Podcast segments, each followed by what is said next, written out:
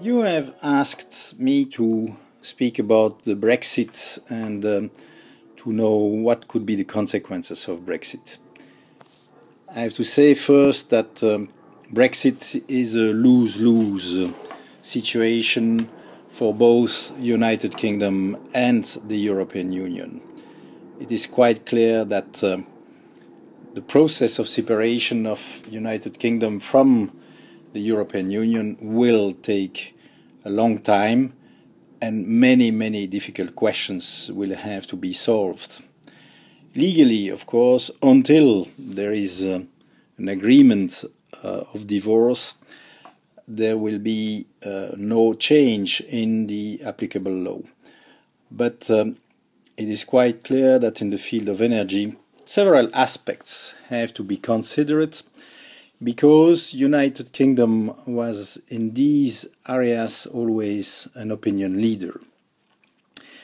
UK, for instance, has been an opinion leader in climate change and has always pushed all the other member states to go for an ambitious agenda in uh, fighting climate change.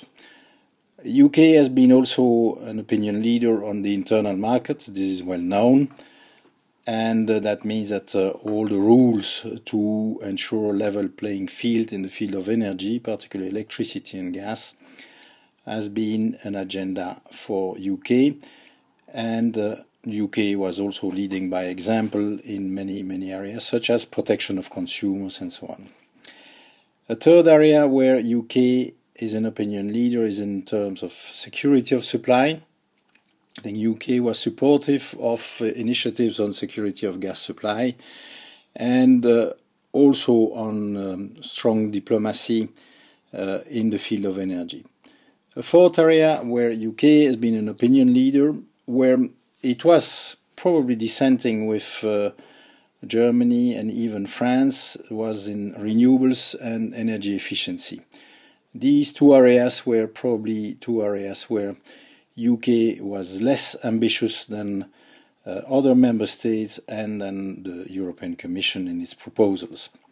And then a fifth area where UK uh, was recently had become maybe the strongest uh, supporter was in nuclear. So UK has maybe replaced France in pushing nuclear, and um, that will of course also be a change in the future negotiations in the Council. So, as I said, legally nothing is changing up to now until there is an agreement to disagree or to agree on everything. Uh, but in the meantime, there will be negotiations on many, many areas because the energy union agenda is going on and the Commission is coming with a lot of proposals to be discussed in the Council and the European Parliament.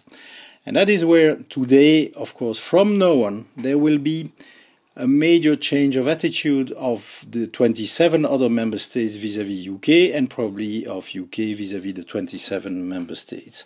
So all these areas where UK was an opinion leader will probably see a change in terms of um, balance of powers inside the council we will see new alliances to be created between member states in favor or against some proposals of the Commission and so on. So this is surely one uh, area where today we will see the effects of Brexit.